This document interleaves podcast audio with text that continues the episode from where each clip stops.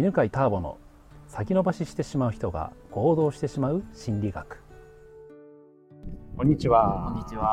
今日は八ヶ岳の、牧場レストラン、牧場公園かな、ですね、はい、というところに来てまして、ここは標高1400くらいあるね、結構高いところにあるんですよね。すごい今ね、後ろは、牧場公園のなんか牧場が報告されててね、遠くには黒い牛とかがなんか2、30頭いるみたいな、非常に景色のいい、ね、春の陽気の気持ちの中でね、今収録してますが、今回のゲストはこしけんです。はい、こしけんです。こしけん、本名は小清水健太ということで、小清水健太さんですね。略してやってます。はい。まあ、今日初めて、ね、お会いしたんですよね。はい。はい、で、まあ前からこのプロデューサーのたけちゃんのからの紹介でこういう人がいるよっていう話を聞いていたんですが、今現在何やってるか教えてもらっていいですか？僕は現在その、発達障害と呼ばれるですね、はいはい、まあ、社会的にちょっとなんかあんまり人と会わないみたいな障害、コミュニケーション障害とか言われてる中の、ADHD っていうですね、注意欠陥とか多動性障害とか、結構最近テレビで出てきてますけれども、まあ、そういう大人の方向けに、まあ、実際にその、起業とか副業をやってで、それ独立して、まあ、生きていく、まあ、その方法とかを、まあ、塾という形で教えさせていただいてるっていう感じです。おー、すごいですね。じゃあ今そのメインでやってるのは何を教えてるんですかね？メインでやってるのは、起業の方法を、はい、お伝えはしてるんですけれども、皆さんやっぱりそういう人たちって会社であんまりうまくいってないですよね。結構そうだよね。僕自身も1年でクビになったりしてたので、皆さんなんか自信がない方が多いので、自信をつけつつ起業の方法をお伝えしてるっていうのが実情になります。なるほど。初めてどれくらいなんですか？初めて今1年2年目なのかな、あれ、まだ2年目くらい、そのぐらいです、はい。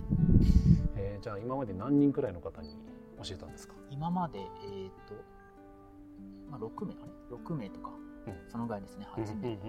そのぐらい8名とか、まあ、でもそうですね、オンライン講座だけでも買ってくださってる方入れると20名とかなるのか、オンライン講座もあるんですね、はい、っていう感じでやってます。じゃあね、ADHD、まあ、注意欠陥とか多動症的な、まあ、もっと簡単に言うと、じゃあどういう感じの人なんですかね？一発で分かるのが、まあ、やっぱりあんまりそうですね、落ち着きがなかったりとかですね、もう大体そういう人いると目立ちますよね。目立つね。結構そうですね、僕はそれを知ってる上で一応セミナーとかやってるんですけど、セミナー中とかもなんか話してもいきなり話し始める人がいて、全然なかなか、特に最初の方はセミナーがなかなか進まなくて悩んでることもありましたけど、今はまあ楽しくやってみたいな感じで、まあ場の空気は読めないっていうね。そうですね、それが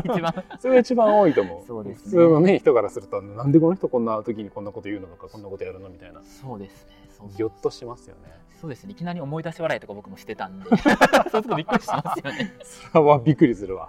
そうですね、塾の、僕も普通の学習塾とかしてたんですけど、そういえば急に思い出し笑いとか、なんで笑ってんのみたいに言われて、なんかこれこれ思い出したんですよねみたいな話を授業中にするので、先生としてはすごい邪魔ですよね。邪魔ね。じゃあね、今聞いてる人の中でも、まあ、そういう人ね、いるかもしれないし、または周りにいるかもしれないんで、そうですね、まあ、ちょっとそういう面で役立つようなね、ちょっと質問をしていきますね。はいはいはいはい。そうね、じゃあこしけんって呼んでも大丈夫ですか？大丈夫です。全然呼んでください。はい、こしけんが、自分がその ADHD だって、感じたのっていつですか？ ADHD って感じたのは。大学院の頃ですかね。どういうきっかけで？それは僕大学院の時に、まあ、理系の研究してたんですけれども、でこう実験データとかいろいろ取るんですね。で取るんですけど、その普通の人だったらやらないようなミスを結構やってて、例えばAB テストって、まあ、テストするんですけど、比較実験で、それで A と B でこうやってるのに、途中からデータひっくり返しちゃうみたいなことをやって、それやっちゃうともう完全におかしくなるので、確かにおかしくなる分けた意味がない分けた意味なくて、で、まあ、そういうのを、まあ、そういうミスをするのをなんですか、ね、研究し始めの人だったらまだ分かるんですけど、そう ADHD の人っていうのは慣れて、例えば僕も2年目とか大学2年目ってなったら結構ちゃんと慣れてるはずなのに、それミスしちゃうってことですよね。だから仕事でもそういう同じようなミスをなんか慣れてる、普通だとそうだったら1年経ってば慣れるはずなのに、できない人ってなんかかなり ADHD とか高いと高いかもね、思ってます。なるほど。じゃあまずでも普通に会社に就職したわけですよね。あ、はい、うん、でさっきね1年で辞めたって、あ、はい、そこら辺の話を教えてもらっていいですか。1年、そうですね、まあ、もともと僕がいた会社、途上国支援の会社だったんですけれども、その海外に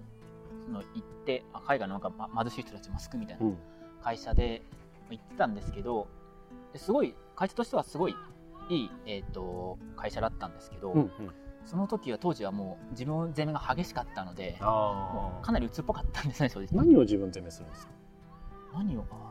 自分責め、ミスもそうですし、なんかできない自分を